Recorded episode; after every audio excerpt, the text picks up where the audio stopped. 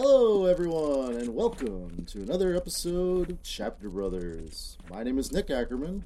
And my name is Kevin Ackerman. All right, today we're going to continue on with the Way Station, starting with um, Section three. And we're going to hear uh, Jake was just uh, hypnotized by the cool movement of the uh, bullet across the gunslinger's fingers. Mm-hmm. And uh, Section two ended with, Where Are You? Hmm. Get into it. Indeed. So, Jake starts off. He is basically kind of what seems like a typical eleven-year-old's life, more or less. He's uh, starting his day, got his book bag, got his school books in there, a lunch that the uh, Missus Greta Shaw, who in the new version he's referenced multiple times, made for him. Uh, little sad that it seems like his housekeeper appears to be his best friend. Um... Goes into some exposition of what Jake's life was like. We've got the Piper School, uh, which was actually added in the new version that you don't find out what the name of his school is, and uh, at least I don't think you do. Because I th- oh, yeah, in the, yeah, in the original in the it just version, says the school. Yeah, the school. Yeah. Um, looks like there's a bit of racism there with, uh, indeed it's it's private, nice, and most of all white, uh so yeah white. yeah I forget if it says what year it is here, but mm. I may be uh, thinking ahead says, to later uh, books. Yeah, at one point it says uh there was a, a Kiss song on the radio. True. So, okay, at least after the late seventies, probably present day for Stephen King at the time. Because this was nineteen eighty, right? The Way Station? Yes. Yeah, the year of Nick. I want to think. Exactly. So, we'll see. Um, so, yeah, basically, you know, kind of goes into what his life and his family situation is like. We see that his father apparently works for The Network, uh, and his mother is, let's see, yeah, mm, starts off by saying his mother reads uh, historical novels, uh, quote-unquote bodice rippers. Um, but, yeah, sounds, his mother... Sounds like books with uh, Fabio on the cover. Exactly, yeah. uh, yeah. Jake doesn't know that he hates all professional people, but he does. People have always bewildered him. He likes stairs and will not use the ser- self-service elevator in his building. His mother, who is scrawny in a sexy way, often goes to bed with sick friends. What a, a very weird non sequitur there, I gotta say. Hmm. Mildly uh, Oedipal. But yeah. Uh, so I guess uh, she's cheating on her husband or something? It seems sick like, friends. yeah. Yeah. Sick friends, probably drunk, I'm guessing. Hmm, could be. Yeah. Um, but yeah, we got a, uh, a couple of other additions here. Um, I love this part where it says uh, Jake could, and Jake could pick him out of a lineup. Probably. But in in the new version, it says, uh, could pick him out of a lineup of skinny men with haircuts, uh, with crew cuts, just to kind of give us a little bit more of a visual idea of what Jake's father looks like. Uh, and also, uh, an addition, uh, his father sometimes talk about people at the network who are doing too much Coca-Cola, uh, statement accompanied by a humorless grin and a quick little sniff of the thumbnail. So. Right. They're doing Coke. Exactly. Yeah, well, and so the point is that uh, Jake Chambers is pretty much a neglected child. And yeah. It's a pretty sad life. Exactly, but neglected in like the too much money kind of way, not in the too little money kind of way. So, mm-hmm. definitely... Oh, yeah, yet he has all he needs, um, except for, it seems, love. Yeah, mm, or almost any of his parents' attention, yeah. Uh, let's see... Talks about and so, uh, you know Gre- Greta Shaw is probably you know paid to to give him attention, so I don't know exactly. Which is why it does seem like there's this line that Greta Shaw doesn't seem willing to cross, more or less, where it seems like you know she'll make his food, she'll talk to him a little bit. Uh, I think they say that he goes to the movies with her, but it doesn't seem like she's really willing to actually give him that kind of actual love and affection that he really needs. Like, I think feel like the most she's willing to do is maybe give him a hug, but it definitely doesn't seem like she's a they've got a I love you kind of relationship. You think maybe she's like a an immigrant, maybe um, some sort of Scandinavian name. You think? Greta. Mm, I mean, I it just seemed like a like an old school name to me. But I mean, could be. I, mean, uh, uh, I didn't imagine her that way, but you know, your your imagination, go nuts. Um, yeah, it doesn't really matter. But, but yeah, to paint a picture in my head of, of this woman kind of reminds me of. Um, I don't know if you watch the show, The Marvelous Missus Maisel. I do. They have a uh, yeah, they have a um, I forget the name of the housekeeper, but she's a German woman, I believe. Or is she Polish? Hmm, now I gotta look it up. Let's see. That show's pretty hilarious. Oh, I love it. What's his face? Yeah. Oh, Tony Shalhoub. He's anything he does is always he's such a great actor. Let's see. Her name is Zelda. Yeah. Okay. Not important, but... Not important, but if that's who you want to model her on, then uh, by all means. Um, let's see. We got uh, an additional... He bowls once a week at the Midtown Lanes, just establishing kind of where he bowls, because later on it talks about bowling a little bit, but it uh, adds that information a little bit earlier on. Um, I love me some bowling. I think in the exactly. original it just says the bowling alley. It doesn't say Midtown Lanes, so just to mm. try to... You know, add a little bit of um, description, specificity, and, uh, detail. Yeah, yeah, exactly. Yeah, Stephen King loves to be very, very specific. It's never he's having a hot dog. He's having a Nathan's hot dog. Yeah, he's never drinking a soda. He's drinking a Coke. He's always, uh, you know, very. It's all. It's a part of just a step making the story seem much more specific and more real, kind of, which I always love. Right. Yeah. Uh, yeah, that, that, that's what I like about him too. Just lots and lots of detail. You know? Exactly. Really paints a picture. Yeah, um, and even more so in this version, like where it says, uh, um, bah, bah, bah, bah. He uh, just sort of describing Jake's general school life. Uh, so that went too far back. Um, well, he has no friends, only acquaintances. He has never bothered to think about this, but it hurts him. That's real sad. And, exactly, yeah. Missus Greta Shaw, better than the rest of them, but gosh, is that ever a consolation prize. Another addition there. Um, let's see. Cuts off the bread crust so that when he eats them in gym period four, he looks like he ought to be at a cocktail party with a drink in his hand instead of a sports novel or a Clay Blaisdell Western from the school library. Uh, mm. That's another addition, kind of establishing exactly what kind of books uh, Jake is reading. Um, I wonder if um, those Clay Blaisdell Westerns, which I don't know what they are, but I wonder if that was kind of an inspiration for Stephen King for this book, right? This is a kind of a Western in its own way, you know? Yeah. Clay Blaisdell. Huh. Seems like it's a character name. Ah. So it's like saying uh, Clint Eastwood Western. Or something. Yeah. Interesting. It seems to be a book called Warlock from nineteen fifty-nine. Interesting. A Western that's called Warlock. So that's kind of very similar to this, and like a, a Western with a sci-fi spin to it.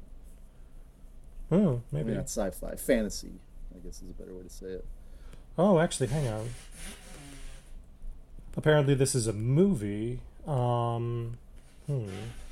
Now I'm having trouble finding it. I assume Clay Blaisdell was the author. B L A I S D E L L.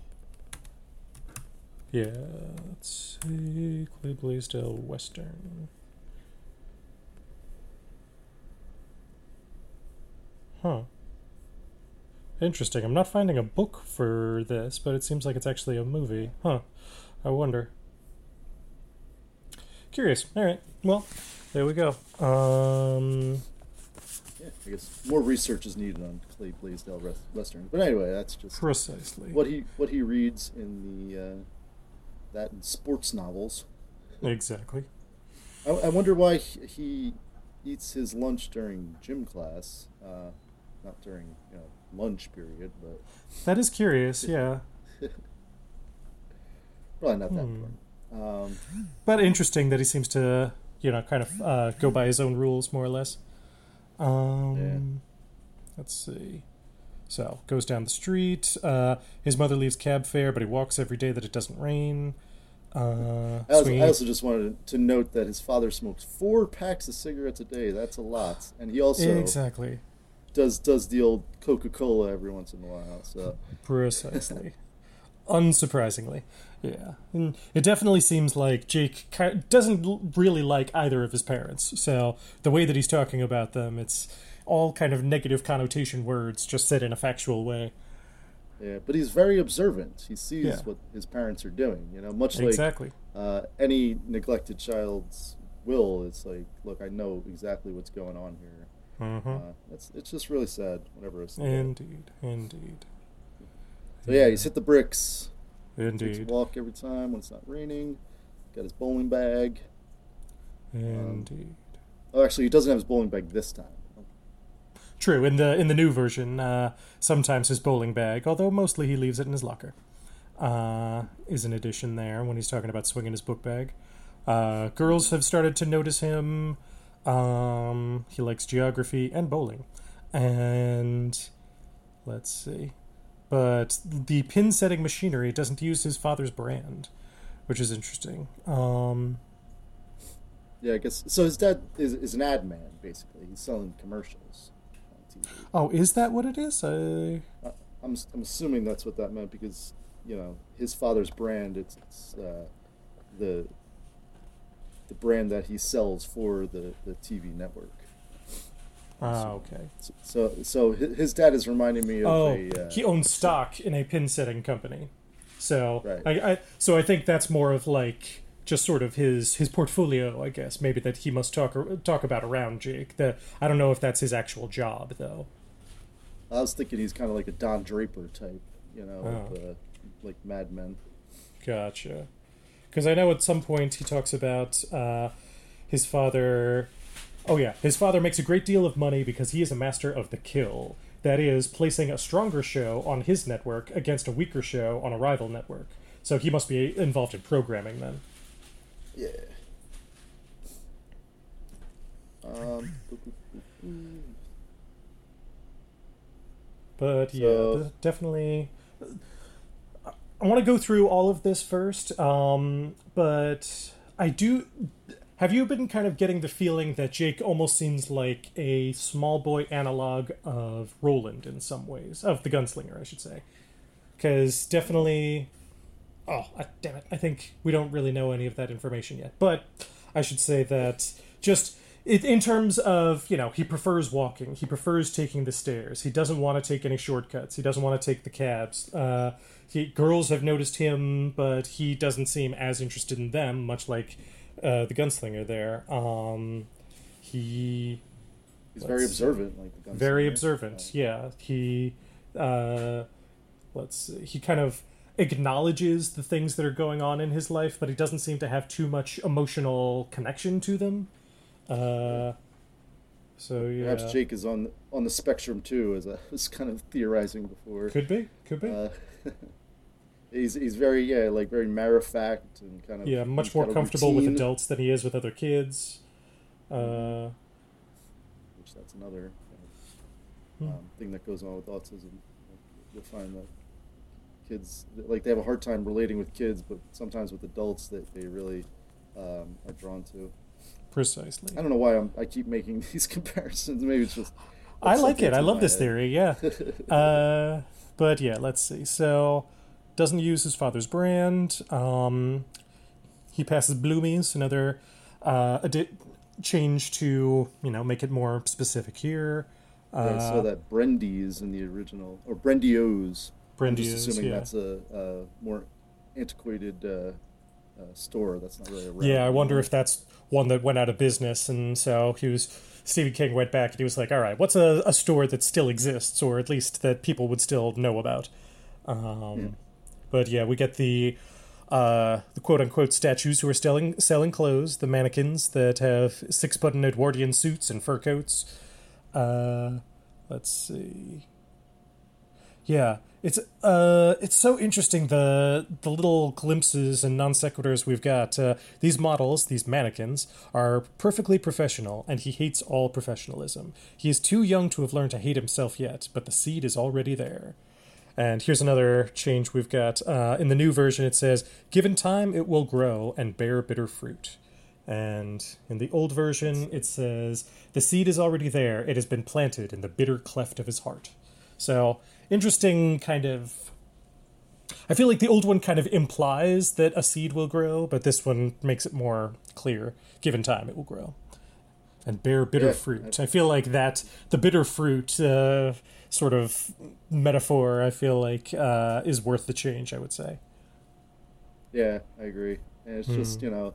Um, kind of um, alluding to depression that he has, and that uh, later on in life, it, you know, it, it's horrible when you see kids that, that kind of hate themselves, and it's like, come on, buddy, you're great, mm, you know? Exactly.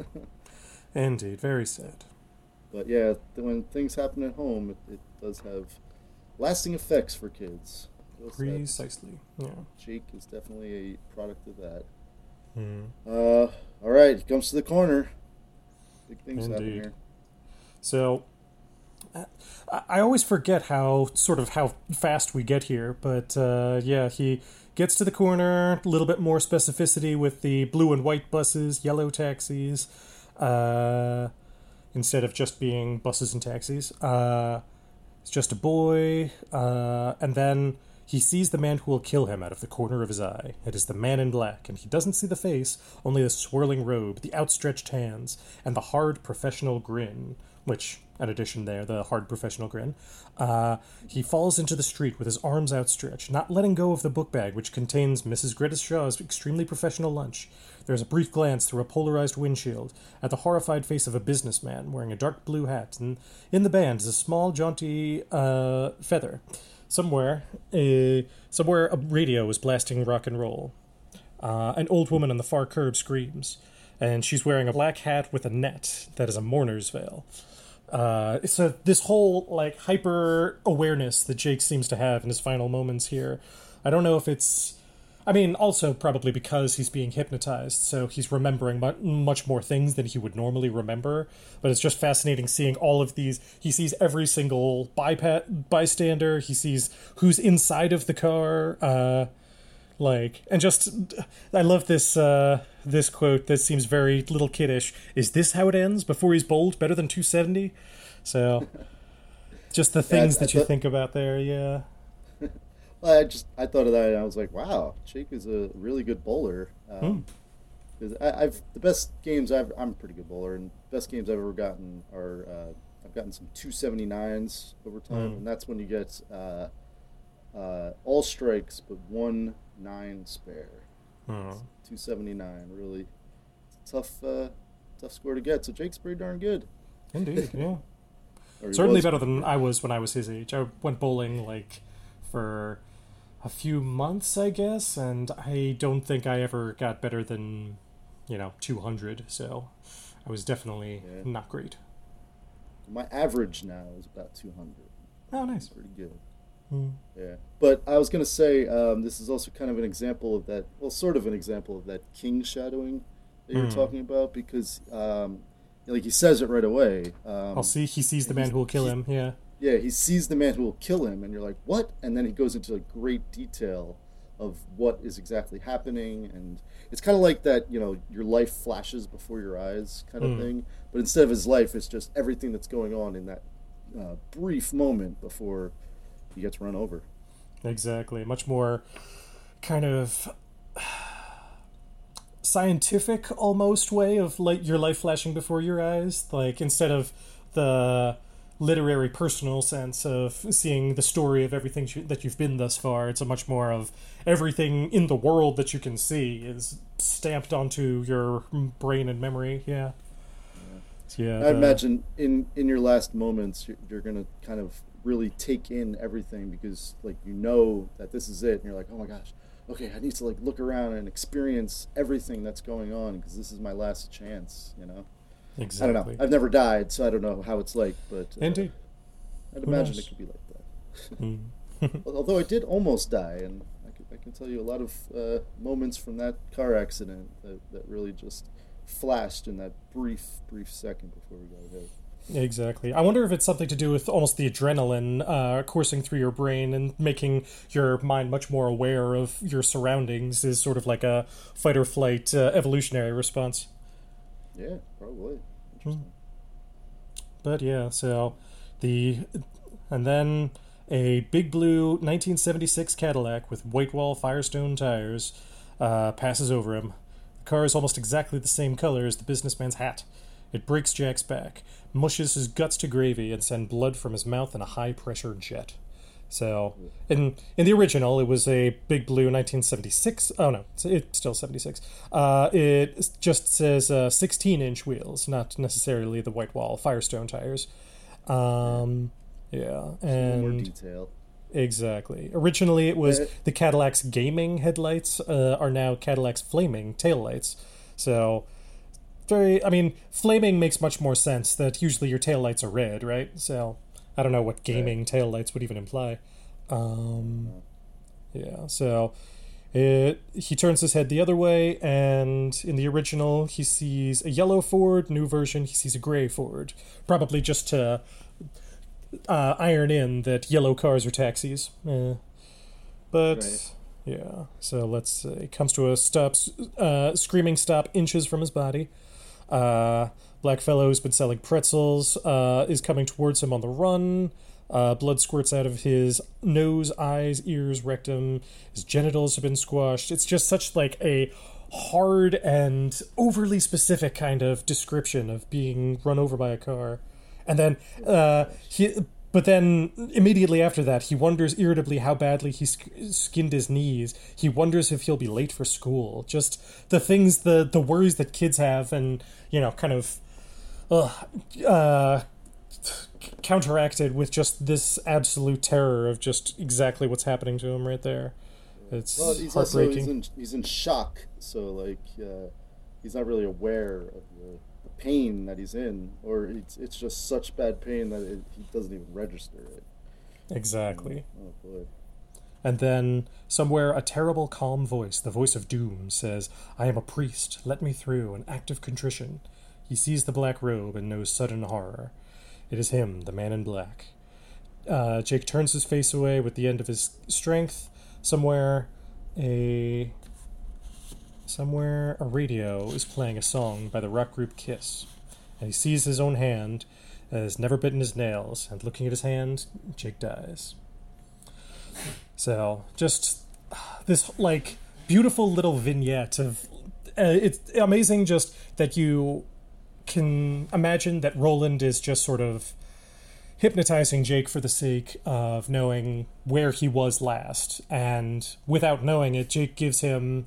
a microcosm of his own life, just in the point where leaving his house to walk to school, and basically we only really, in terms of plot, I guess, of this uh, flashback, it's really only goes from him going from his home down the, uh, a few blocks, and as he's walking, I guess, I assume he's thinking about all of these things of his parents and what his, his life is like at school, and it goes from lunch bag to what's inside the lunch bag to how he eats it to...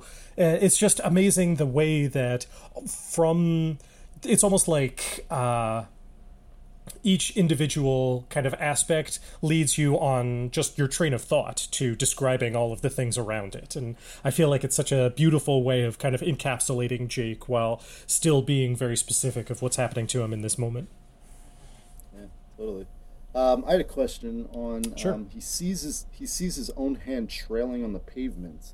Um, does that mean he's being, like, dragged somewhere? Or trailing just mean, like, it's behind him? I think it's just behind him, yeah. Oh, okay, okay. I was, I was like, is the man in black dragging him somewhere? What's going on? Ooh, um, and then the other question I have, yeah, but I, I guess trailing just means it's behind him. So. Yeah.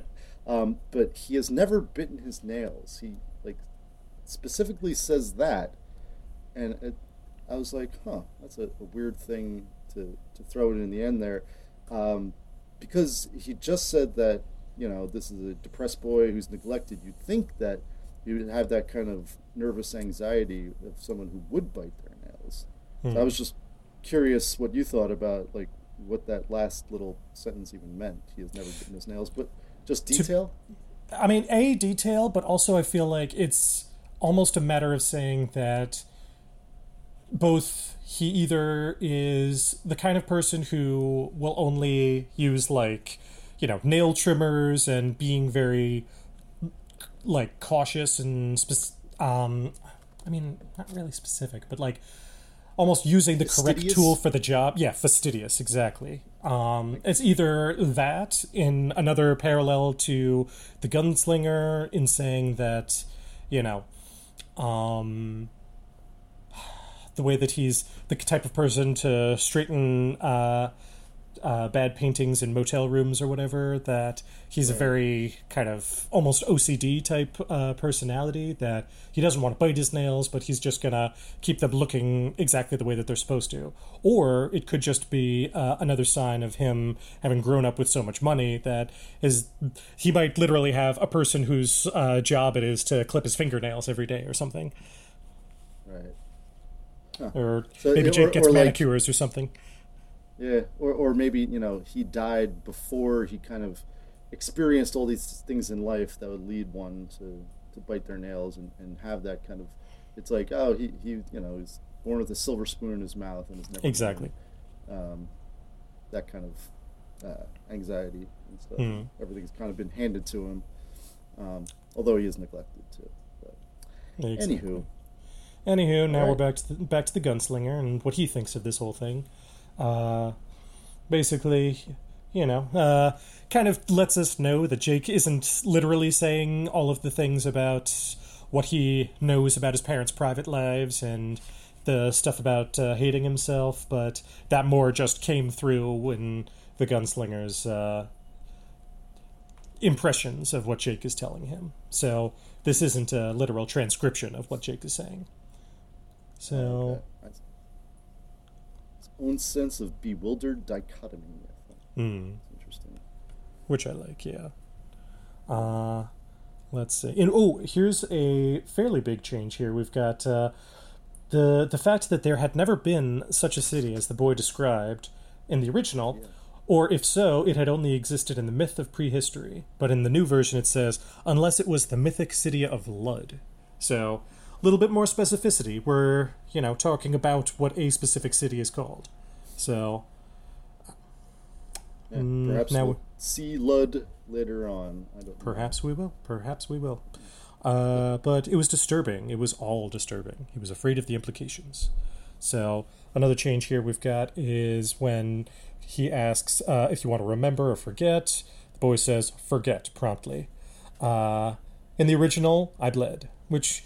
much more antiseptic and kind of what you would expect a sleepwalker, I mean, not a sleepwalker, a hypnotized person to say. In the new version, it says, when the blood came out of my mouth, I could taste my own shit, which is, oh, God. Yeah, so it, it's just like really um, explaining why he really wants to forget this. He's like, I don't want to remember yeah, one that would think. ever again, please. Yeah. Ooh. Which, I mean, also, it makes you think, all right, so... it's good to forget all of the blood and guts and the terror and everything, but on the other hand, now Jake sort of feels like he appeared here out of nowhere. But I do suppose that's kinder, really, rather than having him know, okay, I died, and that's what brought me to this place. So either, I feel like there are two different directions we could go with this. Either A... the man in black was there, and he did some sort of magic that brought both of them to the way station where they are now. Or B, we literally are in the afterlife here.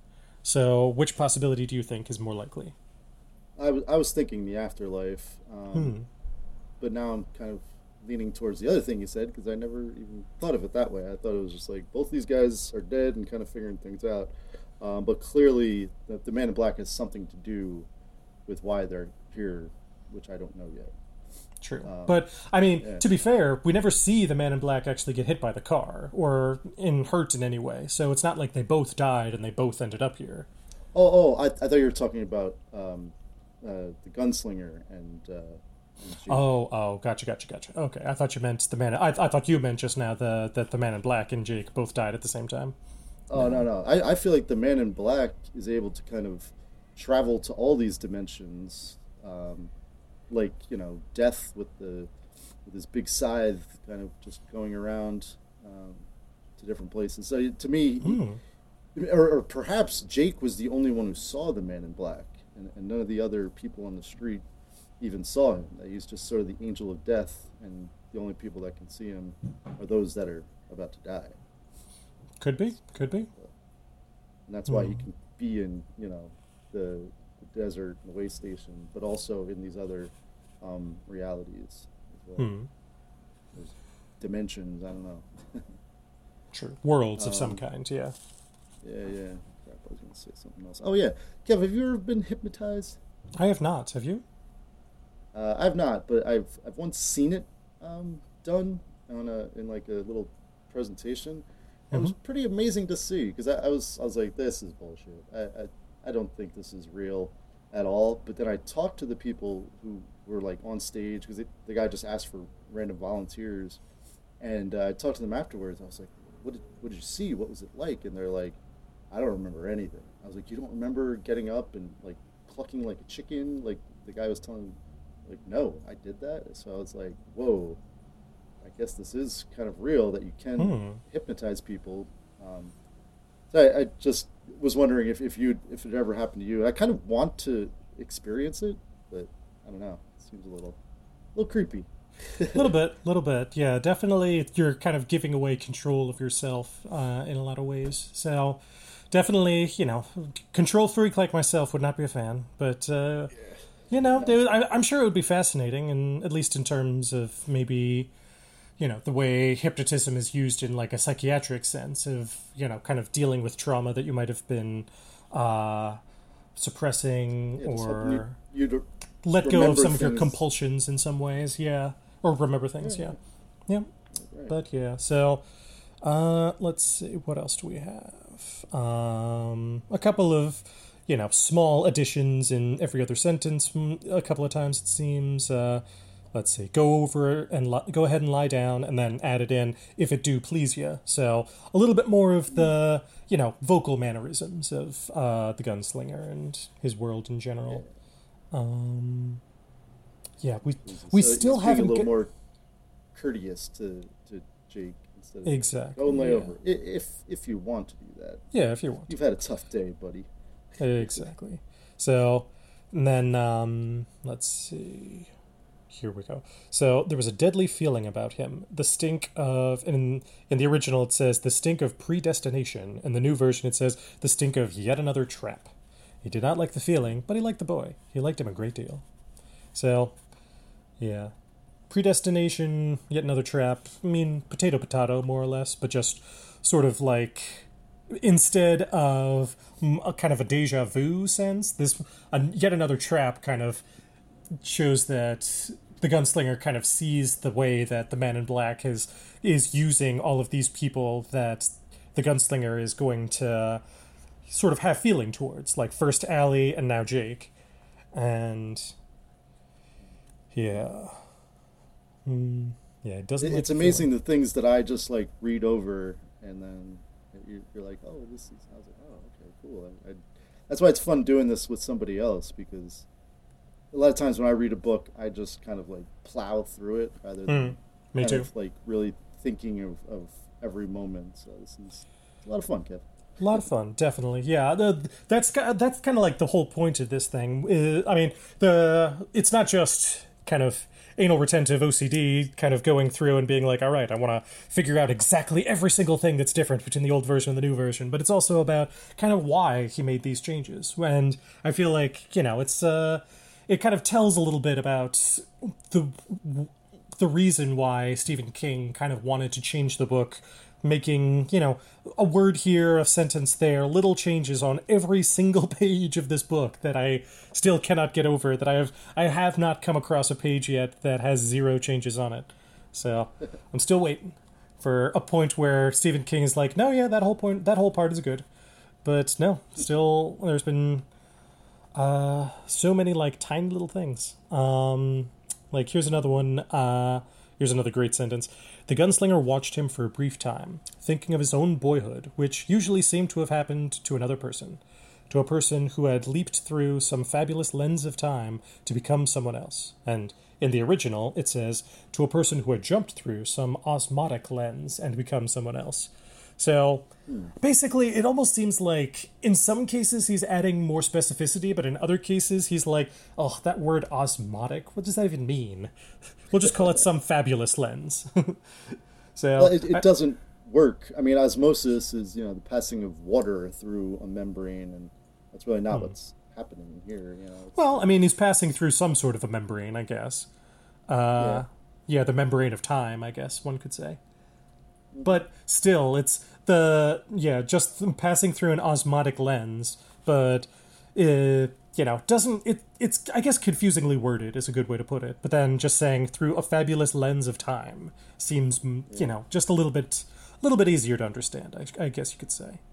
I guess um, he was thinking a lens that is, you know, semi-permeable. It does not allow all things through.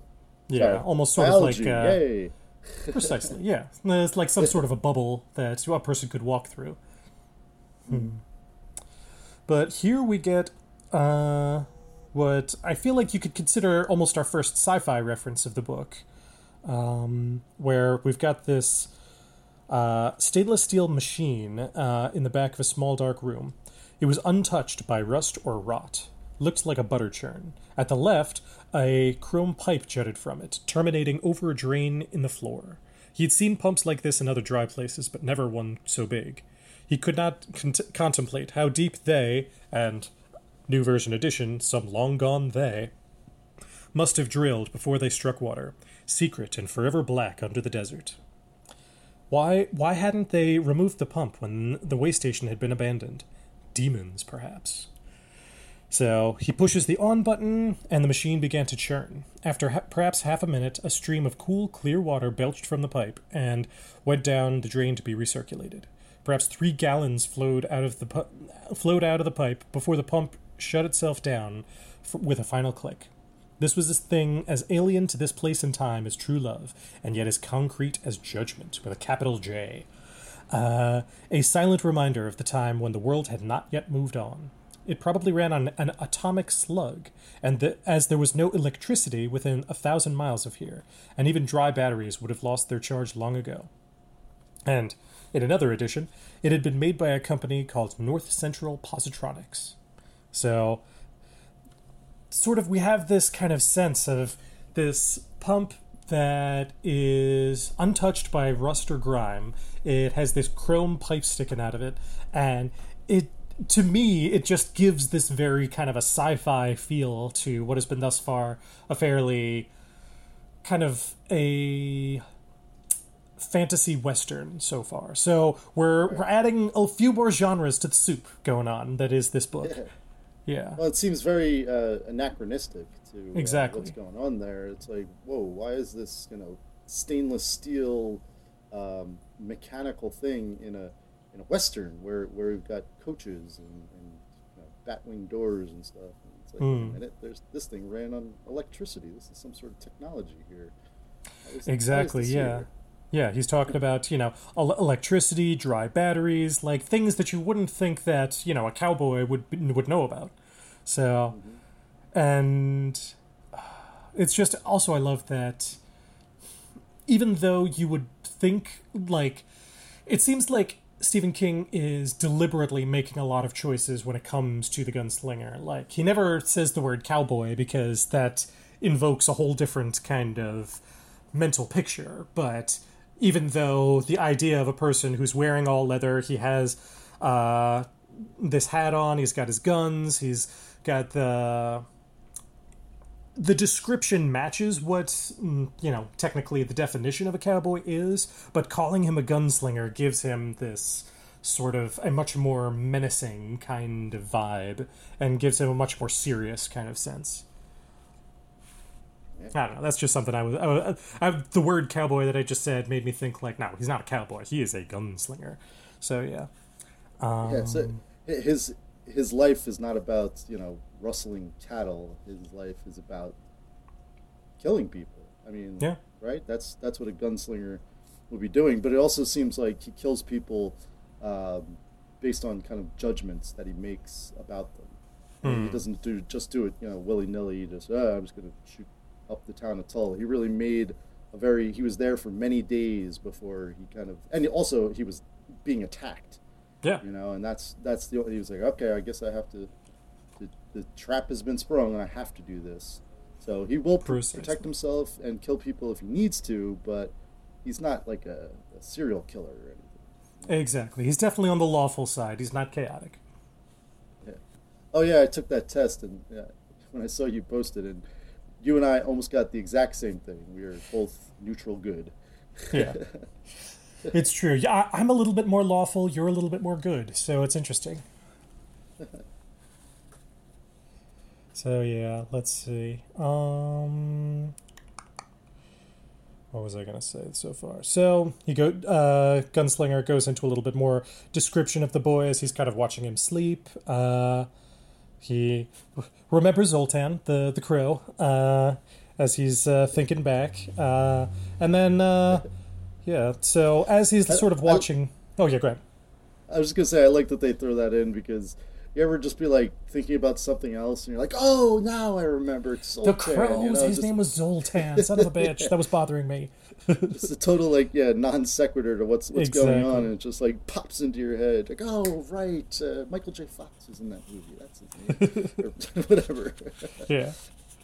So definitely, you know, uh, just showing the train of thought very realistically, which I love. Um, and then as he's thinking there, Um, let's see. Uh, he was hot, but he no longer felt sick. The nursery rhyme occurred to him again, but this time, instead of his mother, he thought of Court. Court, an an an, an ageless engine of a man. His face stitched with the scars and bricks and bullets of blunt instruments, the scars of war and instru- and instruction in the arts of war. He wondered if Court had ever had a love to match those mon- monumental scars. He doubted it. He thought of Susan and his mother, and of Martin, that incomplete enchanter.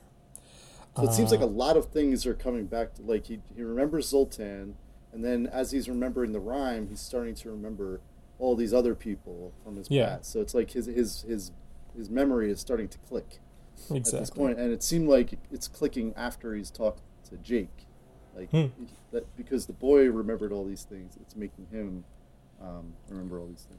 Exactly. Yeah, memory is a huge uh, theme in this uh, this chapter. Yeah, and I feel like I mean I, I probably was skipping ahead there, but just listening to Jake's story kind of reminded the gunslinger of his own childhood. Yeah. Um. So yeah, a couple of changes in there. The ageless engine of a man is new. Uh, in the original, it said his face was hem-stitched with scars, which I guess makes sense. Like you know the. The, sti- the his stitches almost sort of look like sort of needle and thread kind of stitching. Um, but mm-hmm. I would agree, kind of an unnecessary word. Uh, the instruction in the arts of war is uh, is new there, kind of just to hammer in again what Court's role is in teaching the gunslinger how to sling guns. Uh, and then in the original it said he thought of Aileen and of Martin. But in the new version, he says he thought of Susan and his mother and of Martin. So we've got a few more uh, characters that Stephen King may have uh, written out of existence when he kind of kept going with uh, rewriting Roland's past. Yeah, I noticed that, that he, he kind of changed some names or, or like added a couple names. So and obviously none of these names mean anything to me um, hmm. yet. But I was like, oh, I wonder what that means. Did, they, did, did these names not come back, or did he want to like change the memories? I mean, I guess I'll see. But hmm. Interesting. Exactly. Uh, here's another one with a bunch of changes in here. Uh, so in the original, it said um, he was not the gunslinger was not a man to dwell on his, on the past. Only a shadowy conception of the future and his own emotional makeup saved him from being from being in the original. Uh, being a creature without imagination, a dullard. And in the new version, from being a man without imagination, a dangerous dullard. So, yeah, another, like, sort of, I guess, heightening sort of the gunslinger's sense of himself, sort of, rather than just being a creature without imagination, a dullard, just ma- turning him into a man without imagination who is a dangerous dullard. So, a little bit more, I don't know, uh, just a little bit more specificity there, I guess. And just kind of highlighting, just with his skills, and but without any imagination, he would be, like, extreme, like, extreme lawful neutral, I guess. Like, killing without any kind of heart or thought behind it. Whereas he, because he has that imagination, it puts him a little bit closer, more on the good side, I would say. Uh, yeah. So each name called called up others. Uh, in the original, we've got Cuthbert, Paul, the old man Jonas, and Susan, the lovely girl at the window. And then, new version, we've got... Uh, Cuthbert, Aileen, the old man Jonas with his quavery voice, and again Susan, the lovely girl at the window. Such thoughts always came back to Susan, and the great rolling plain known as the Drop, and the fishermen casting their nets in the bays on the edge of the clean sea. So, so way more description there. Oh yeah, that whole thing is added, yeah. The end uh, part with the drop and the clean sea. The drop and the clean sea and the fishermen, yeah. Like, this is all, I can just sort of tell you now, um, that Stephen King kind of went into more detail about what sort of the gunslinger's history with Susan is. And he sort of brings it back here to just sort of flesh out what his, what he would have been thinking at, at that point, I guess. So it's interesting kind of seeing, you know, here is what he, the original is what he wrote before knowing kind of what Susan's deal was. And then once he kind of had some time to think back on it and sort of rewrite uh, the gunslinger's history, he adds in all this information about the fishermen and the drop and the clean sea and all that stuff. So, fascinating. Drop off! So, yeah. So, yeah, we talk a little bit more about uh, Sheb, the piano player, about how he had known those places, although the gunslinger had only spoken of them that once. Uh, Sheb had been fond of the old songs and had played them in a saloon called the Traveler's Rest. Uh, in the original, it was just sort of think, thinking of uh, the piano player had been fond of those old songs and dead, all dead and tall by his hand. So, well, the, all dead and tall by his hand is in the new part as well, but in terms of talking about the old times and blah, blah, blah. Uh, kind of referring something to I another noticed, change that was made previously, yeah. Yeah, something I noticed there was uh, uh, when he said, once played him in a saloon called the Traveler's Rest. Um, so this is now talking about, I think, his first time meeting Sheb. Precisely, the, back with Susan, the others, yeah. Yeah, the other saloon he, he was it was called Sheb's, right? Until, yeah, so exactly, yeah. Yeah, so definitely a different place than, uh, you know, the place in Tull, definitely. So, yeah. Then we've got a little song, Love, Oh Love, Oh Careless Love, See What Careless Love Has Done.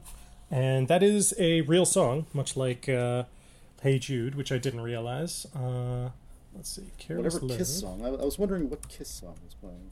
Yeah. Rock and roll all night and party every day. It was true, I feel like that'd be a deep cut. Like... Well, I think he said a rockin' song, and Beth is certainly a ballad. Hmm. Let's Detroit see. Rock City. Detroit Rock City, another great one. Hang on. So here we go. It is by Bessie Smith, uh, Careless Love. Um, and let's see. Yeah, what year is that from? Uh, da, da, da, da. Looking it up in real time. So we have uh, apparently it's been called a nineteenth century ballad and a Dixieland standard, so it's uh, just an old classic, I guess, a traditional song.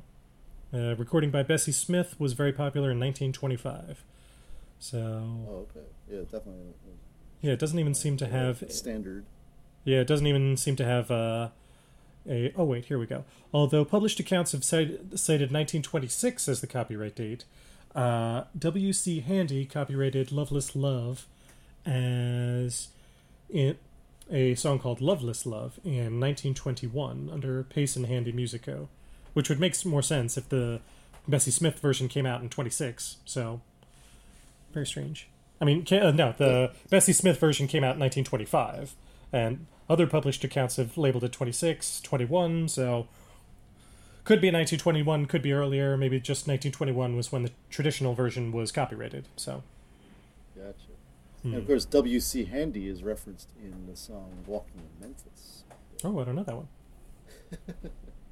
Oh, wait, wait, the song the song Walking in Memphis?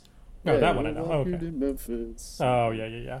W C. Handy. Or I forget the uh, Mark. I don't know. It's a fun karaoke song.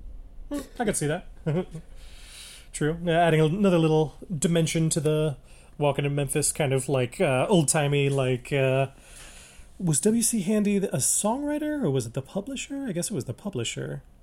Yeah, a composer and musician who referred to himself as the father of the blues. And is a songwriter. Hmm. So, yeah. Let's see. So, here we go. We got uh, Jake wakes up a little later. Um, oh, no. The gunslinger falls asleep after thinking uh, Careless Love and thinking to himself, I am the last of that green and, green and warm-hued world. And for all this, all his nostalgia, he felt no self-pity. The world moved on mercilessly. So, another just sort of very gunslinger, gunslinger internal monologue of just, you know, not, no, you know, uh, not feeling sorry for himself, just move, the world had moved on mercilessly. So, a little more character there. Um, so, basically, he wakes up and Jake is gone. Uh, he looks outside and Jake is sitting there with a kerosene lamp and... He, Jake, very smart, is like, we're sitting in this very dry building, so I'm going to go outside and, uh, you know, light this lamp rather than possibly uh, burn the whole house down. Um, it's very pragmatic. Good job. Exactly. Very pragmatic. very Another very similar to the gunslinger kind of uh, tra- uh, st- uh, train of thought. So especially for, uh, what, a nine-year-old? How old's Jake again? Or, no, did uh, it change? I forget. I think he's a l- original and well. eleven in the movie.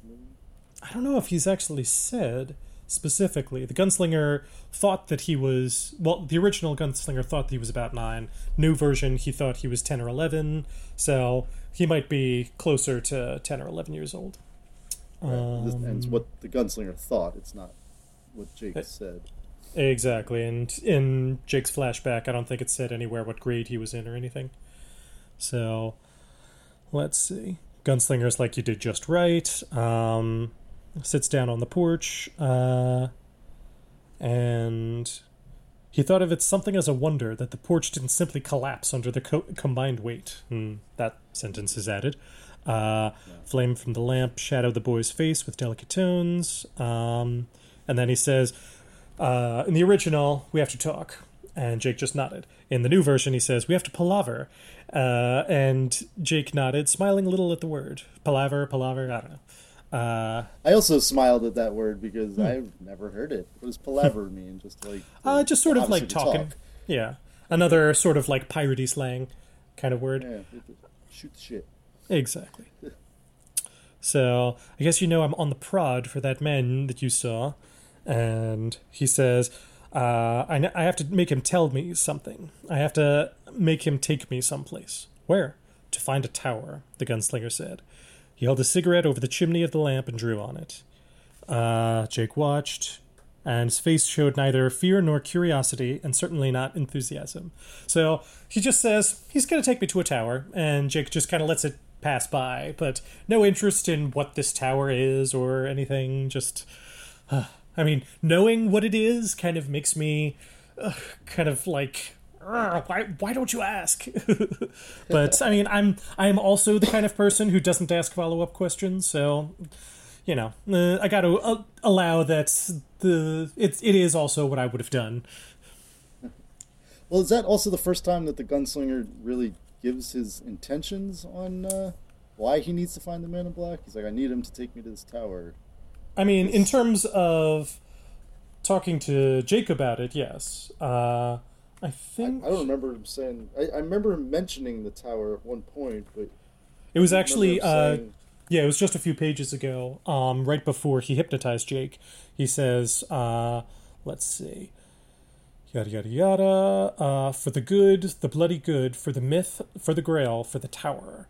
The tower stood somewhere, uh, rearing its black bulk to the sky, and in his desert-scoured ears, the gunslinger heard the faint, sweet sound of... Well, I guess in this version, the faint, sweet sound of his mother's voice. In the new version. Um, let's see. Let's so, go back to the new but, one. Like I said, I think this is the first time it's like, oh, so he, he wants to find the man in black so that he can take him to this tower. Just exactly. Kind of his, uh, his, his motivations, motivations here. Sort of. Yeah, the reason why he's yeah. chasing him. Exactly. That's the first time that's yeah. been said. So, yeah, in the new version, it just says uh, the tower stood somewhere in the middle of things. And so basically now we're getting a little bit more information of why he's going where he's going. You know, why he's chasing the man in black. He needs him to take him to this tower in the middle of all things. So, let's see. Yada, yada. Da, da, da, da, dangerous dullard. Um, so... Basically tells him that, and then Jake, super pragmatic, doesn't ask why or where or, like, what the tower is or who the man in black is or how the gunslinger knows knows him. He just uh, kind of lets the gunslinger keep talking to him, and gunslinger is just like, well, if you're not going to ask, I'm not going to say. Uh, and he just says, so, I'm going to have to take you with me. Um, so it kind of goes into a little bit of uh, uh, talking about... what they have left, you know, a little bit of meat left, a little bit of corn, um, and there's a cellar with uh, some things down there, but which uh, Jake knows about, but apparently it smells really bad, but he was afraid that the ladder would break, so he didn't go down there himself. So this uh, this little section reminded me of Tolkien a little bit, because obviously they go on lots of journeys in that book, but it, it's... Uh, They also, like, go into great deal t- detail and, like, okay, what do we need for this journey? And, and it's mm. like, we need to get this, we need to get that, we need to get prepared before we set off on our way. So I always like that because you you know, just like, all right, we got to go. It's like, okay, we got to go, but all right, we need clothes, we need food, we need something to ride on. Let, let's be prepared for this journey and not just go off willy-nilly. Exactly. Like, I feel like... Like, Tolkien, in a lot of ways, is kind of like, uh, like, first or second generation of uh, Dungeons and Dragons, where they focus a lot more on, like, okay, so what food did you bring? What, you know, did you bring a lamp? Did you bring rope? Did you bring, like, it goes into a lot more of, like, the mundane things that you have to bring along with you, as opposed to nowadays, it's like, all right, what weapons do I have? What spells do I have? What, like, you know, just turning it into more of, like, a fighting game, as opposed to the original was much more of, like, a survivalist game, which, I mean, I'm sure people still play that way, but it isn't as essential to how it goes anymore.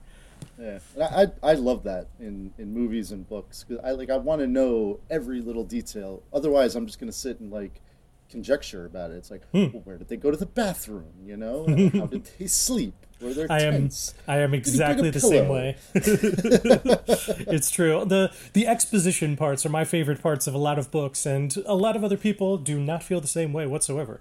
So it's I'm a big fan like, of exposition. Exactly. I I love knowing the how and the why. Ugh. Yeah. And the with what. See, uh, so uh, Liz and I host a trivia night once a week, and uh, you can always tell the difference between my questions and Liz's questions, because Liz's questions are kind of right to the point, just a, a little sentence, and mine are like, let me tell you a little bit about this thing before I actually ask you the question. Let me give you the context of the Silmarillion before I give you a trivia question about The Hobbit. Wow, that would take a while. That would take a while. That would be, hey, because I have to fit a question onto one slide. So usually, oh, like it's, but sometimes it's like a paragraph on that slide. Like, all right, guys, bear with me. Uh, this okay. question's about the ampersand, so I have to tell you about where that came from. Exactly. We're we're this this slide is in seven point font. That happens sometimes too. So yeah. Well, in any case, so gunslinger, eye on the prize. He's going for food. So uh, he's like, all right. So there's some sort of a, a basement down here. You already had some dried meat and corn that you found. So there's got to be something else down there. So he decides to go down, and Uh, he says, "What would you be afraid of?" And the boy looked back ominously. Spooks of him coming back. Um, oh, no, that was when he's talking about he was, how he was afraid to go to sleep. But in any case, um, so they start talking yeah, about the man of, in black. Yeah, he was afraid the ladder would break and that he wouldn't be able to get back up. True. Again, that's pragmatic. Why he didn't want to go. Yeah. Mm. But then again, I wonder if that's almost like your daytime self and your nighttime self kind of expressing two different fears. Like, daytime self, you're like, oh no, I was just afraid of the ladder breaking. It's the, that's the whole reason I didn't want to go down. Then at night, you're like, there's spooks and there's the dark man and there's all these other things that, you know, could come down and, uh, you know, uh, could hurt me in my sleep or whatever. So it just sort of, I, I, it almost feels like your rational self and your irrational self kind of at war with each other in some ways. Yeah. Hmm. So here we go. The sale, I guess. Okay, so I guess this must be all right. They're having this whole conversation at night, still on the porch, and they're talking to each other. So uh, Gunslinger says he's going to go to sleep. Boy asked, looked at him timidly, "Can I sleep in the stable with you?" And it's just adorable, like how quickly he's latching on to the Gunslinger because he knows that's his only hope of safety. Uh, So definitely has this whole kind of Shane vibe of like old school Westerns of the gunslinger who's this hard and, you know, violent man suddenly has this little kid kind of come along with him and kind of awakens something in, in our hero that he thought like, had been dead. Right. And also the, that Jake is kind of, he's trusting the, the gunslinger. Um, he's he's really taken to it. He says, "I'm glad I didn't kill you. You know, yeah. it's, 'cause I, I like you. You're you're trustworthy, and, and you're, you look like you're trying to help me." Yeah, you know, uh, he said something about uh, like a pitchfork and all. Uh, how he could have uh, stabbed him in his sleep and stuff. Here we go. They go outside, and here's a couple of changes here. We've got, instead of looking up at the sky and seeing Polaris and Mars, now uh, the gunslinger looks up at the sky and he sees Old Star and Old Mother. So establishing, you know, yet again, a few more differences between Gunslinger's world and our world. Um, and here we've got a little bit more of a, like a flashback of his childhood a little bit. Uh, Uh, if he closed his eyes, he would be able to hear the croaking, the croaking of the first spring peepers, smell the green and almost summer smell of the court lawns after their first cutting, and hear, perhaps, the indolent click of croquet balls as the lady of the East Wing, attired only in their shifts as dusk glimmered toward dark, playing at points. So, very, very, like, castle, upper class, like, medieval kind of vibe that I'm imagining here. And also just that Gunslinger, A, growing up in the castle where, you know, he had the stained glass window in his nursery, and we've got the ladies of the East Wing playing croquet. So clearly, like, it's this this whole sort of uh, kind of nobility and royalty kind of vibe going on, and makes me kind of think that Gunslinger, like, is he a prince? Is he some sort of like a... sort of a, I don't know, some sort of like a child of a duke or something. We don't know yet. But it's definitely kind of gives that vibe, sort of. Right, just sort of hinting at it. You're like, okay, this mm. is what's going on. And you're just getting little glimpses of his past. Yeah. Exactly. And another change, uh, Aileen, who no longer exists anymore. Uh, now it's that he could almost see Cuthbert and Jamie as they came through the break in the hedges, calling for him to ride out with them.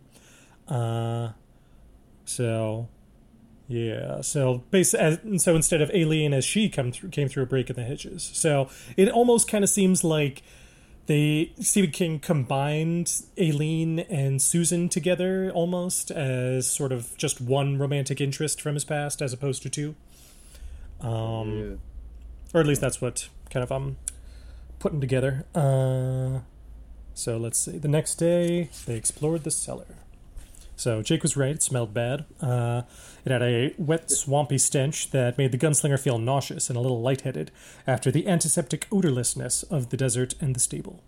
The cellar s- smelled of cabbages and turnips and potatoes with long, sightless eyes gone to everlasting rot. And just love this description of this sort of dank cellar smell. Um, sightless eyes. Hmm.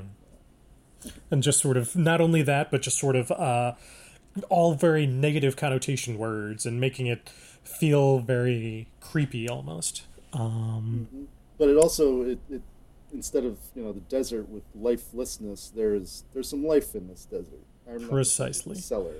Yeah, and, uh, you know, uh, after having watched uh, Planet Earth, and this is kind of how deserts work, is that the open-air parts always seem very dead, but it's underground where it's it's much cooler, it's much uh, much more moisture, that's where things all live. Mm-hmm. So, uh, and then I mean, here we go. Bad smell is usually bacteria. Mold, exactly. You know? you know, any kind of smell is a sign of life, usually. So, right. uh, down here were spiders. Uh, disturbingly big ones with mottled gray bodies. And here again we've got uh, some more slang that's been established, calling them muties instead of just th- saying that they were mutated. Uh, and where he says the true thread long lost. So basically, you know, they've been mutated to the point where n- nothing here looks like a natural spider. It's just they've all become, um, you know, it's become the dominant genetic trait, I guess. Yeah. Copy of so, a copy of a copy. Exactly. Some had eyes on stalks. Some might have been at as many as sixteen legs. So definitely sort of horror movie type spiders that uh, you would imagine in fantasy movies. So peered around and just sort of waited for his night eyes. Uh, Jake calls down to him. So here we go. We find some cans of food, uh, vegetables, green beans, yellow beans, and three cans of corned beef. So basically sl- sweeps up uh, as m- many cans as he can, and then on his third trip he heard a groaning in the foundations. So we're going back in sort of the, the fantasy direction a little bit. So I'm always just sort of imagining kind of like a wheel of genres in this story. Like it never quite stays headed true north. Like sometimes it goes north, sometimes it goes west to fantasy. Well, west to western, obviously. So sometimes it goes east to fantasy. Sometimes it goes south to sci-fi, you know. Uh, so it's kind of always kind of spinning. Interesting. What's in the middle? Just reality? Yeah, I feel like that would be kind of where Jake's world is. And uh, just dead center would be kind of realistic fiction. So... Um, so that, yeah, so here we go. Um, interesting change here where he says, uh, instead of just, the original gun- gunslinger is just so brutal with Jake. He's just, uh, Jake screams, come up! Uh, oh, Jesus, mister, come up! Gunslinger just goes, go away. But... In, in the new version, he's a little bit more kind. He's like, wait outside. If I don't come up by the time you count to two, no, three hundred, then get the hell out. So uh, he's kind of at least giving him a little bit more uh, concern and being like, all right, just kind of, okay, if I don't come up uh, by the time you count to three hundred, then get out of here. Uh, but Jake screamed again, come up! Yeah, just go away. It's just so cold. Oh. I mean, I feel like the original, it definitely seems much more of like a Clint Eastwood, man of few words, kind of, uh, uh, what do you call, Sergio Leone kind of Western character. Whereas in the new version, I feel like Stephen King has had some time to establish more who the gunslinger actually is in later books and stuff. So he kind of gives him a little bit more compassion. So... Okay. Thankfully, because just go away is the is the most heartless sentence I've ever heard in my life.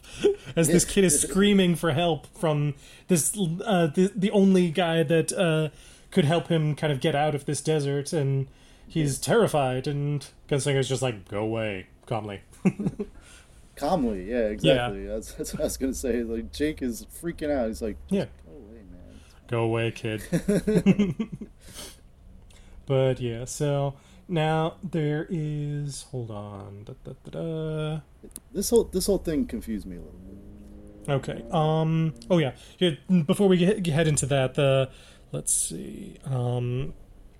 He turned and felt a dreamy terror wash over him, a feeling both languid and repellent. And in the original version, one of the few like full sentences that were taken out, he says both languid and repellent, uh, like sex in the water, one drowning within another.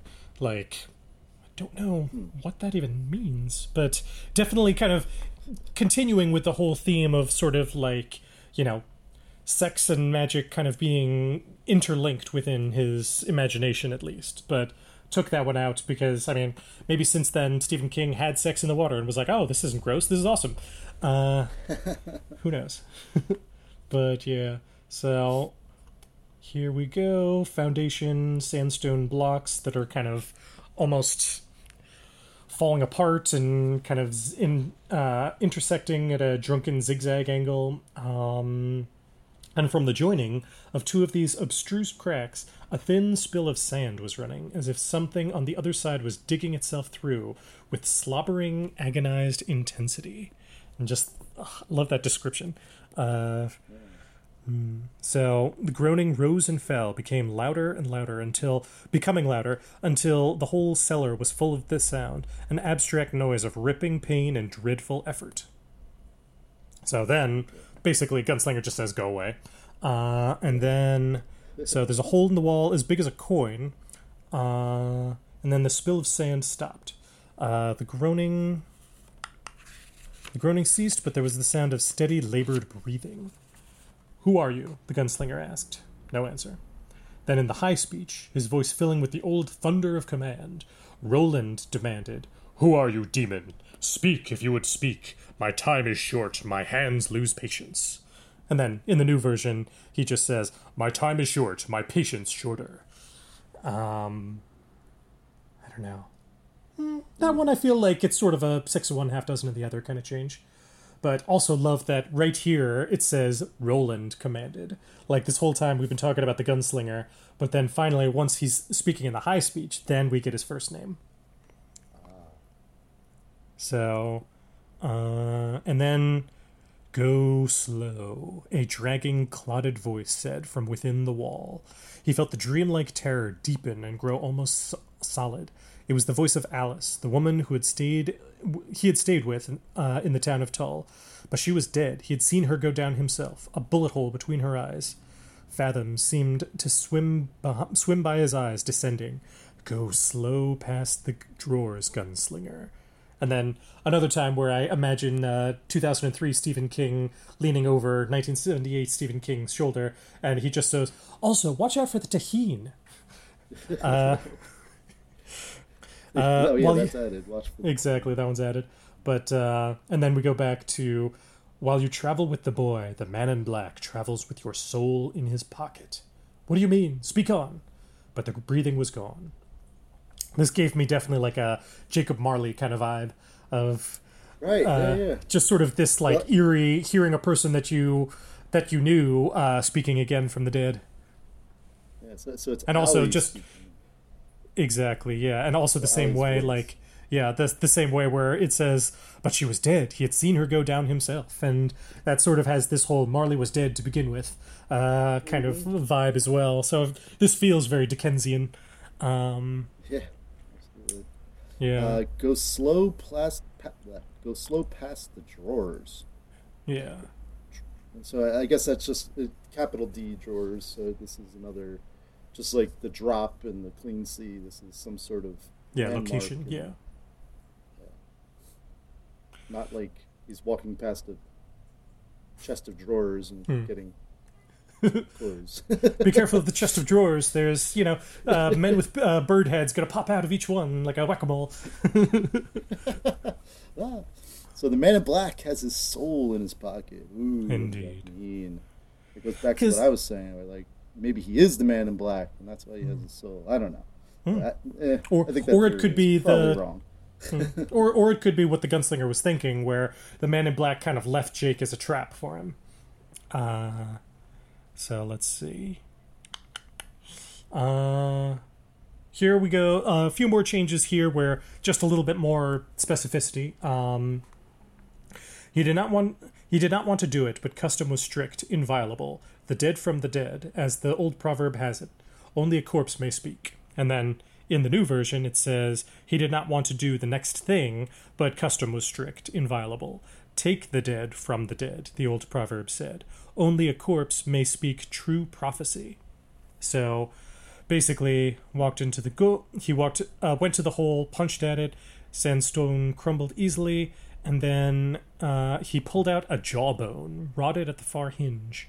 Uh, the teeth leaned this way and that. Uh, And yeah, so basically jams the jawbone in his pocket, pulls up the last set of cans from the basement, and he's like, all right. He thrust it rudely into his back pocket, yada yada. The sun would get in and kill the muty spiders. So he leaves the trapdoor open there. Um, and Jake comes back, gives him a huge hug. So relieved to see him. Um, and then... Yeah, I I, I wouldn't uh, I wouldn't leave that trapdoor open. After hearing a disembodied voice, no, no, I would put something over that trapdoor so whatever's in there cannot get out. Oh, but actually, uh, he took it with him because what what was doing the, the, the demon or whatever was apparently encapsulated within that jawbone. Oh, all right. Yeah, that was what it meant by only the dead may speak trop- may speak prophecy. So it's almost like a relic, kind of. Yeah, and just the jawbone was left, not the whole skeleton? I guess so. Yeah, yeah that's I guess all. That's just kind of symbolizing speaking. Like yeah, exactly, because, yeah, your jaw is the, I guess... A tongue would decompose, but like a jaw would still, a jawbone would still be representative of speaking, but could still be like underground in this desert here. Mm. Um, let's see. So yeah, uh, Jake gives him a great big hug. Uh, another addition here. Uh, he could feel the rapid beating of the boy's heart. So just a little bit more specificity, a little bit more showing how kind of uh, maybe just that. The gunslinger is, I mean, uh, we could call him by his name now. He's been called Roland. Roland is feeling yeah. a little bit more empathy with Jake. He can feel his heart beating against his own. Um, uh, it occurred to him that this was begin when he began to love the boy, which was, of course, what the man in black must have planned all along. And then another additional piece of, uh, you know, poetic prose. Was there ever a trap to match the trap of love? And just, Ooh. oh, kind of A, showing... Just a little bit of, uh, just Stephen King kind of flexing his uh, uh, literary muscles, but also kind of showing Roland's kind of sense of his uh, state of mind, where love is just a trap that, you know, encaptures him, whereas his real goal is the tower, and that's where the only thing he should be thinking about. So, yeah. yeah. So it's in, like, anytime he has feelings in general, not just love or anything, it's, it's, it's, deviating him from his, his course. He's like, oh, exactly. no, I, I have no time for that. No yeah. time for love, Doctor Jones. Exactly. uh, so, yeah. And then the kid actually asks, was it a demon? Uh, and so he kind of has this impression of, like, I feel like if it had been me, I would have asked if it was a ghost. But it's interesting that his first his first thought is demon. And Roland's like, yes, it was a speaking demon. Uh, we don't have to go back down there anymore. Come on, let's shake a mile. So yeah, here we got another edition where it just says, let's shake a mile. So just, you know, adding a little bit more kind of communication between uh, Roland and Jake. Um, let's see. Here we go. Basically, Gunslinger's like, all right, uh, I lost the lost the donkey, so you're the donkey now. Uh, basically loads Jake up with some stuff. Uh, gives him the water bags. You are you are Bill the Pony, sir. So let's see. Um, there you go. All right. So he carried around. Yeah, here we go. Um, wear it around your shoulders like a fakir carries his snake. Uh, that's another one that got taken out from from the out of the was in the original, not in the new version. So a little bit. Uh, I mean, a do. People really talk about fakers much anymore? Like, I feel like most readers nowadays probably wouldn't even get that reference. Yeah. Um, I, I didn't know what a faker was. Yeah. I was thinking, like, wear it around your shoulders, like Britney Spears carries a snake yeah. in that video. Meanwhile, I always think of yeah, yeah, uh, in the, in the... I always think of that picture of, like, you know, Jesus carrying uh, a sheep around his shoulders, uh, like around the back of his neck. Yeah. So. Yeah. But yeah, in the new one, he just says, wear it around your shoulders. Yeah. See? So basically, he just does it. Yes. Yeah. Uh-huh. So, again, Roland, we can't see you. We're just reading. But, um, yeah. yeah, so the boy looked at him worshipfully. Oh, he says, the look you. quickly masked. Uh, slung one of the bags over his own shoulder. Whereas in the original, it just says, looked at him worshipfully, slung one of the bags. So another kind of just a little bit showing a little bit more of the emotions between the two of them, that, you know, he looks at him worshipfully, then he kind of like tries to hide it. Um, so let's see. Basically, he's like, tell me the truth. Uh, I could, I can't uh, carry you if you get a sunstroke. So um, basically wants him to be honest with him. And of course, Jake is trying to be trying to be a hero and carries more than he can stand. So they walk out into the... Yeah, there's a, hmm. there's a couple times in here where it seems like Jake is... Um, He's, he's like stronger than the gunslinger is expecting. Hmm. I, I think at one point he says that he's like keeping up with him, that he's able to, to carry the water. And he's like, I'm not going to get like, he, it seems like he, he's much more capable than, than the gunslinger is giving, or that Roland is giving him uh, credit for. Exactly. Yeah. The, it's basically just all kind of uh, reinforcing the idea that Jake has this kind of strength within him, kind of, that uh, impresses the gunslinger a lot and kind of endears him more to him. Um, let's see. Another little addition here. Uh, the just sort of describing him. The gunslinger had crisscrossed two more water bags over his shoulders, carried the sling of food in his armpit, and his left his left arm holding it against his body. And then the new version says, in his right arm, in his right hand, his pack, his poke, and the rest of his gunna. Kind of basically establishing that Stephen King's like, oh, I forgot about what happened to all the rest of his stuff. uh, let's see. Yeah, he didn't leave that no. stuff behind. He still needs his uh, his guns and his ammo, and, uh, and his his tobacco seems to just not wear out. Seriously, yeah, he's got l- an endless supply of tobacco in this thing. Uh, either that, or he only smokes like, you know, one hand-rolled cigarette a day, and I guess he, I imagine he would be pretty... Uh, you know, conservative with it, so they might be just thin little cigarettes. Yeah, he's good at rationing his, his yeah, exactly. And one of the most adorable parts, uh Jake turns around and waves at the two buildings, goodbye, goodbye. Just, oh, that's such a little kid thing to do. um so or maybe Jake is like, while he was there, he definitely felt some sort of presence hmm. in this way station. So he's saying, and also that kids can kind of see ghosts and spirits a little better than adults in many mm. ways. So yeah. I feel like he, he had a relationship with something inside the way station in however long he was huh. there. See, I never took it that way. I just took it as kids being like, you know, goodbye, New York. Hello, New Jersey. Uh, goodbye, yeah, house. Exactly. But you're right. I mean, in the, the new version, it kind of... Uh, it says what you were saying there. Uh, he turned back to the gunslinger, looking troubled. I feel like something's watching us. Something or someone. No, something or someone, the gunslinger agreed, with a... Not a question, with a period. Uh, was someone hiding there? Uh, hiding there all along? I don't know. Uh, I don't think so. Should we go back? Go back and... No. We're done. We're done with that place. Good, Jake said fervently. So... Oh, okay. Is it... I guess I did read that part, and that's what that's why mm. I thought of that. It was like there there was some sort of entity inside the house that was keeping Jake company, whether it was good or mm. bad. True. We definitely know the there was a jawbone in the basement that uh, was, you know, pushing an air hole out in order for uh, Roland to hear it. But um, yeah, it's always so weird, like. The the way a, tori, a story is told in order kind of establishes all of the, the mood that they want you to feel, but then retroactively you're just thinking like, okay, so was the jawbone digging a hole? Was did the jawbone was the hole kind of digging itself out independently of the jawbone? Like it's it's it's kind of weird to kind of logically think about it.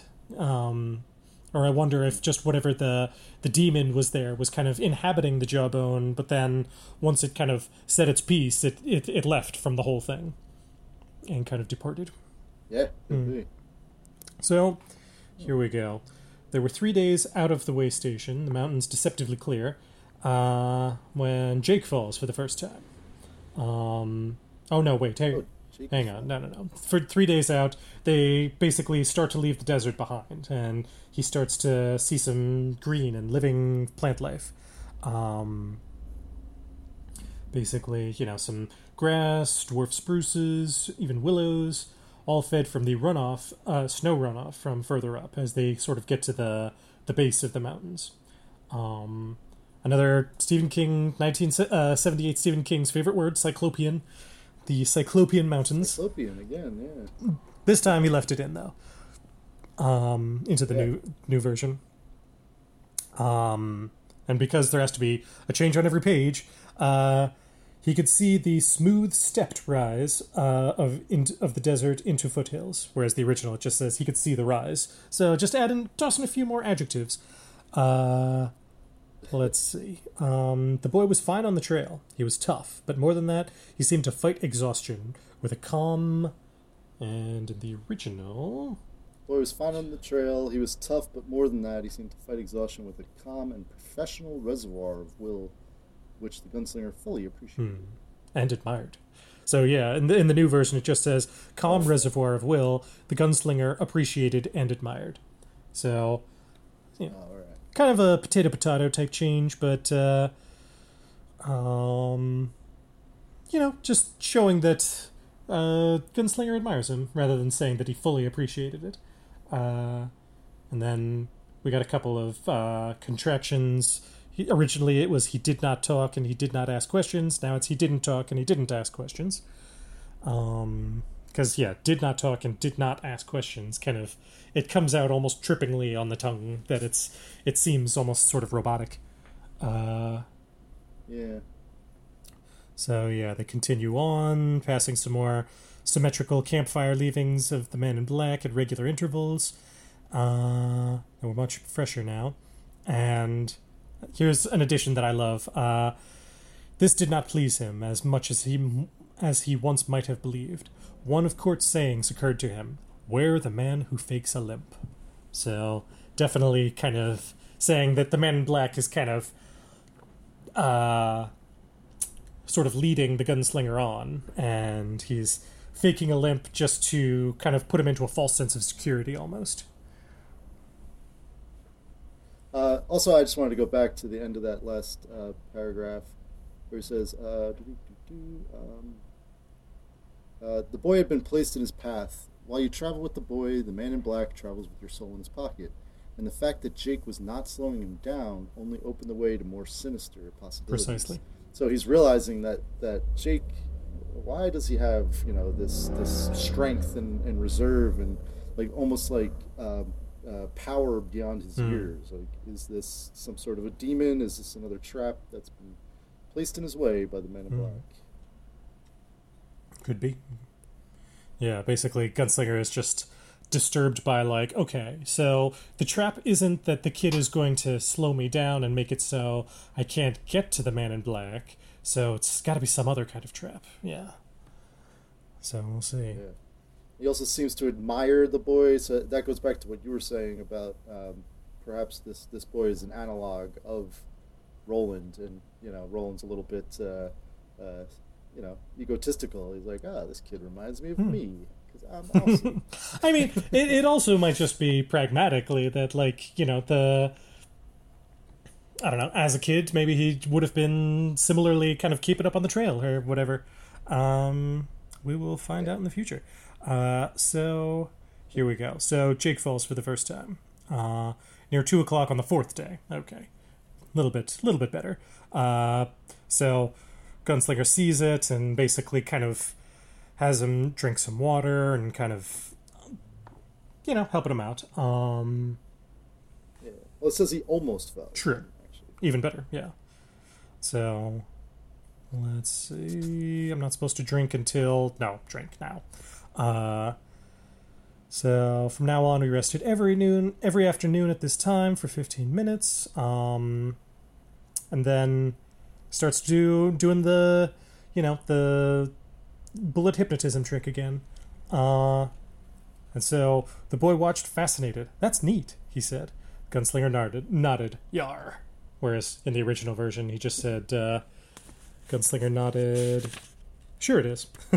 uh, so, and then basically, so Gunslinger starts to tell Jake a little bit of his own story, kind of as he's doing his bullet trick again. Um, when I was your age, I lived in a walled city. Did I tell you that? The boy shook his head sleepily.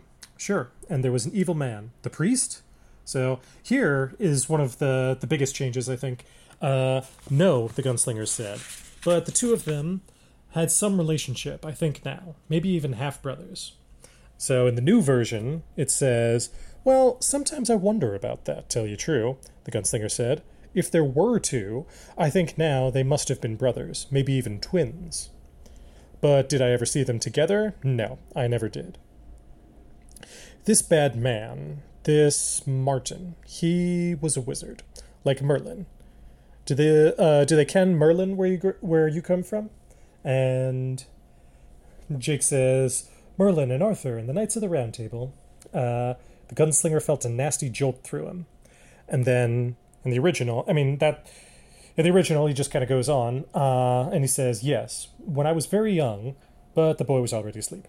In the new version, it says, yes, Arthur eld, you say true, I say thank you. So, different word for Arthur. Or maybe just he has different last but, name, rather than Pendragon. Yeah, it sounds like he's he's excited that, that uh, you know, Jake is understanding one of his mm. references. It's like, yes, you get that one. Cool. I don't know. He felt a nasty jolt through him. That almost feels like he was almost shocked and kind of in a disturbed kind of way to me, I would have thought. Oh, okay. So so he thinks until this point that Jake is from a completely different dimension. He's never heard of, you know, mannequins and store windows mm. and um, huge, you know, buildings and all that. And then all of a sudden he's like, with a nasty jolt, oh, Uh, we're from the same world, just different times.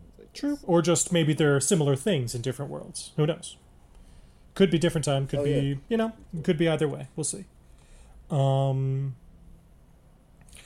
Uh, so, yeah. So, basically, the boy was already asleep, and uh, Gunslinger says, Jake, yar. Uh, the sound of this word coming from the boy's mouth startled him badly, but the gunslinger wouldn't let his voice show it. So, kind of, again, showing that they're, the boy is kind of adopting uh, some of the gunslinger's words and mannerisms a little bit. Um, yeah. When I snap my fingers... Which totally happens. Oh, totally, yeah.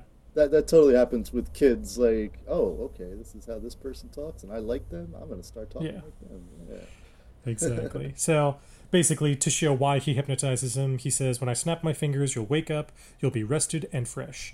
Do you ken it? Uh, and then in the original it was, do you understand? Um, just kind of another little uh, word showing how different this world is from ours and, you know, different uh, phrases and whatnot. So basically says lie over and takes the time while Jake is sleeping to roll himself another cigarette. Um, so yeah, there was something missing. He searched for it in his diligent, careful way and located it. The dil- the missing thing was his previous maddening sense of hurry, the feeling that he might be left behind at any time, that the trail would die out and he would he would be left only with a fading footprint. Uh, in the original, it said he would only be left with a broken piece of string. So, more poetic, I guess, the broken piece of string, but fading footprint makes more sense when you're following somebody. Uh, right. Let's see. Well, it's almost that now that now that he's with Jake, like it, it seemed like chasing the man in black was his only link to, to finding someone and, and, and someone to be around in this desolate wasteland. And now uh, he's got he's got a companion. He's got Jake. So even if he, he can take his time a little bit more because he's not alone. Mm. You know, I don't know. That's the way I, I kind of saw it. And before that, he he said he thought he was completely alone and that he was just the man in black was his only hope of finding someone else, whether it be an evil person, it's better than no person at all. Hmm, I never thought of it that way. Hmm. Yeah, I don't know. Hmm, I like it. um, so now again, we've got, uh, he was slowly becoming sure that the man in black wanted to be caught. Where the man who fakes a limp. So, uh, again, bringing back that new quote, uh, from Court saying that, you know, he's, he's suspicious now that he's really catching up with, uh, the man in black. So, what would follow? The question was too vague to catch his interest. Cuthbert would have found interest in it, lively interest. And then, in the new version, and probably a joke. Uh, but Cuthbert was gone, was as gone as the Horn o' Duchesne, and the gunslinger could only go forward in the way he knew. So, again, referencing that horn that we uh, we knew we heard about from the beginning of the book. Uh, oh, right, right. Yeah, so watched the boy as he smoked, thought about Court some more, and Martin, who sometimes smiled, a thin, smi- silent smile that held its own disquieting gleam, like an eye that slips open in the dark and discloses blood. So, here we go. Um... Oh, sorry. So that Horn of Dasheen was added. I, I just noticed that. Yeah, yeah, exactly. Okay, so it's just more things. Pretty much anything that's, like, capitalized, that's a reference that I don't understand, is an added mm-hmm. thing that's later on kind of explained. Exactly. That. Or if it's, you know, a word like you can it or his gonna or stuff like that, sort of those words were added later on in the Gunslinger, Gunslinger books. And so... Um, in the Dark Tower books, I should say, and Stephen King kind of wanted to bring those in to make the whole series a little bit more cohesive. Um, yeah, so again, actually, so here we we go back and um, so at the point where so he starts talking about the man in black, and then Jake asks if he was the priest, and then so in the original version, he just says, no, they're not the same person. Um, but in the new version, he says, I sometimes wonder about that, and if they were two, they must have been brothers, maybe even twins. But also, in the new version, we established that, from that note, that the Man in Black's name is Walter. So, clearly his name isn't also, uh, you know, what's his name? Um... Cuthbert, Court, Martin. Yes, Martin was the name of the, the wizard, I guess, in uh, his father's court. Um... Oh. Yeah, so it's interesting that in the original version, he immediately says that this wizard is not the same guy as the Man in Black, but in the new version, yeah, he signs his name Walter O'Dim on that note from Allie, but then later on he says they might be the same person, so we're not quite sure anymore. Like, did he change his name, or is he going by, you know, did he... not want to be called Martin anymore or whatever, or you know, so a little bit a uh, little bit more confusion. Yeah, hmm. I I did not pick hmm. up on that at all. Yeah, I I, I, I, I, I it, it occurred to me just now, and I wanted to um wanted to just mention it.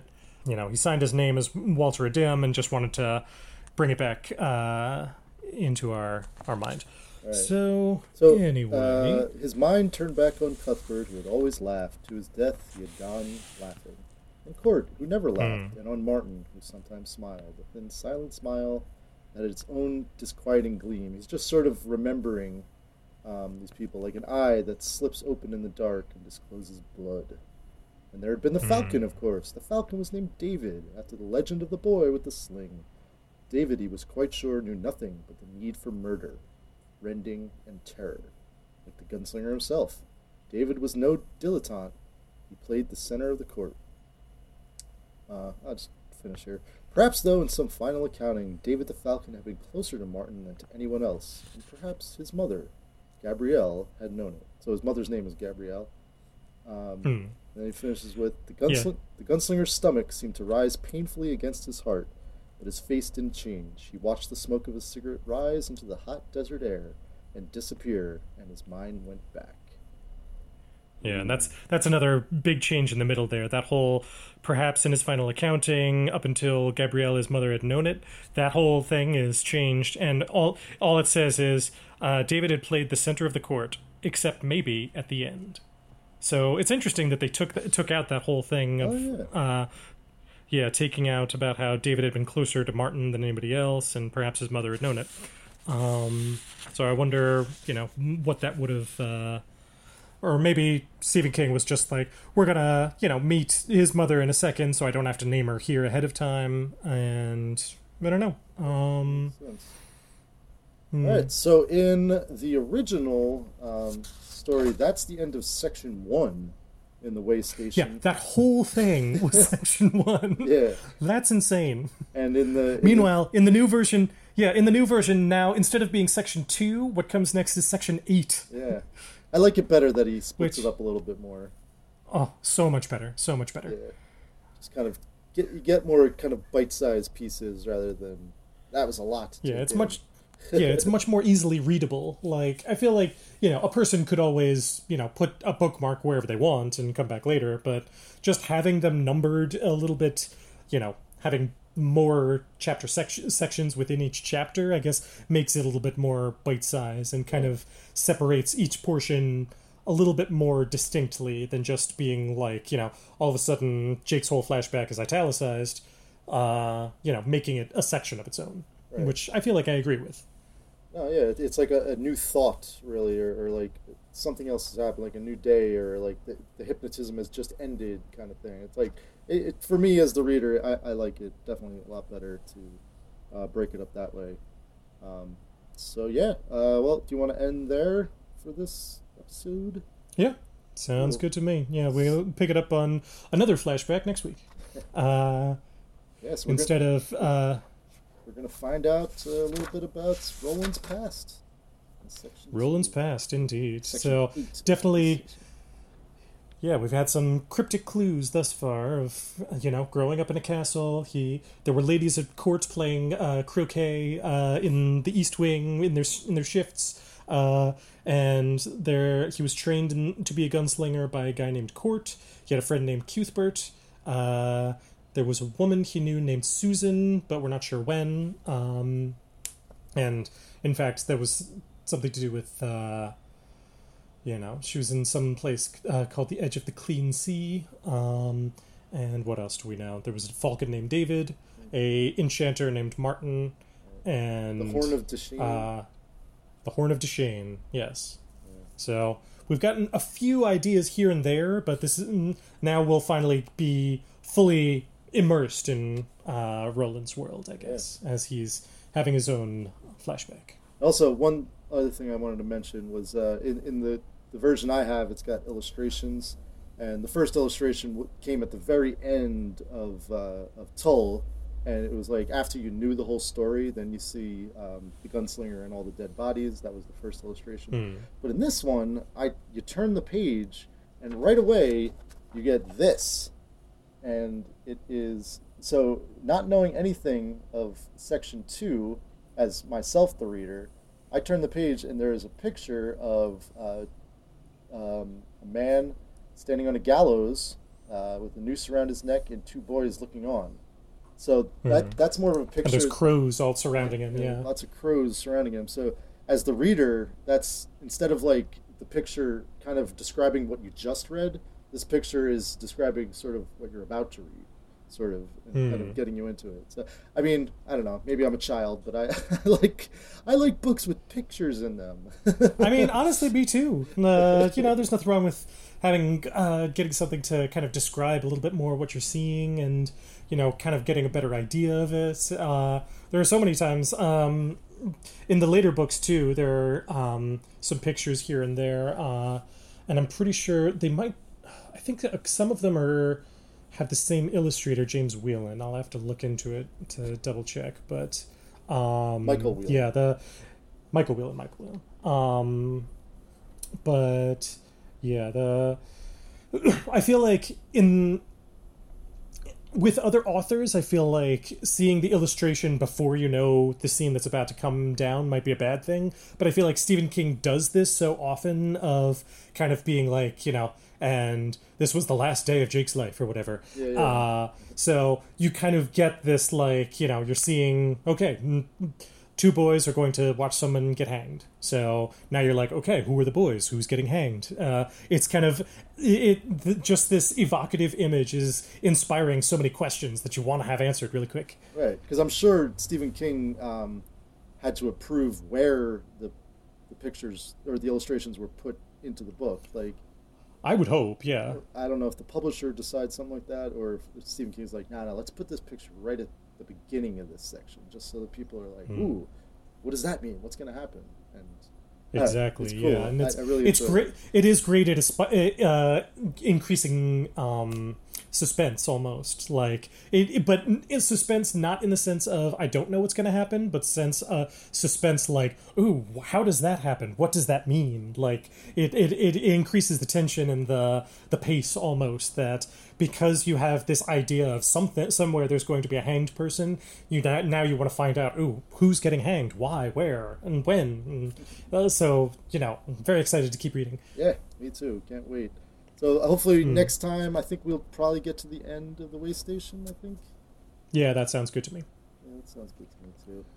Um, All right. Cool, cool. All right. Well, until then, um, you can check us out on uh, Facebook, on Spotify. Uh, yeah, also, chapter brothers dot com is our website. All right. Well, this has been another episode of Chapter Brothers. Uh, damn it, I always forget what it is. Uh, Sweet days and pleasant... No, what is it? Long days ah, and pleasant nights. Long days and pleasant nights, Kevin. And may you have twice the number. Love you so much, buddy. Love you, brother.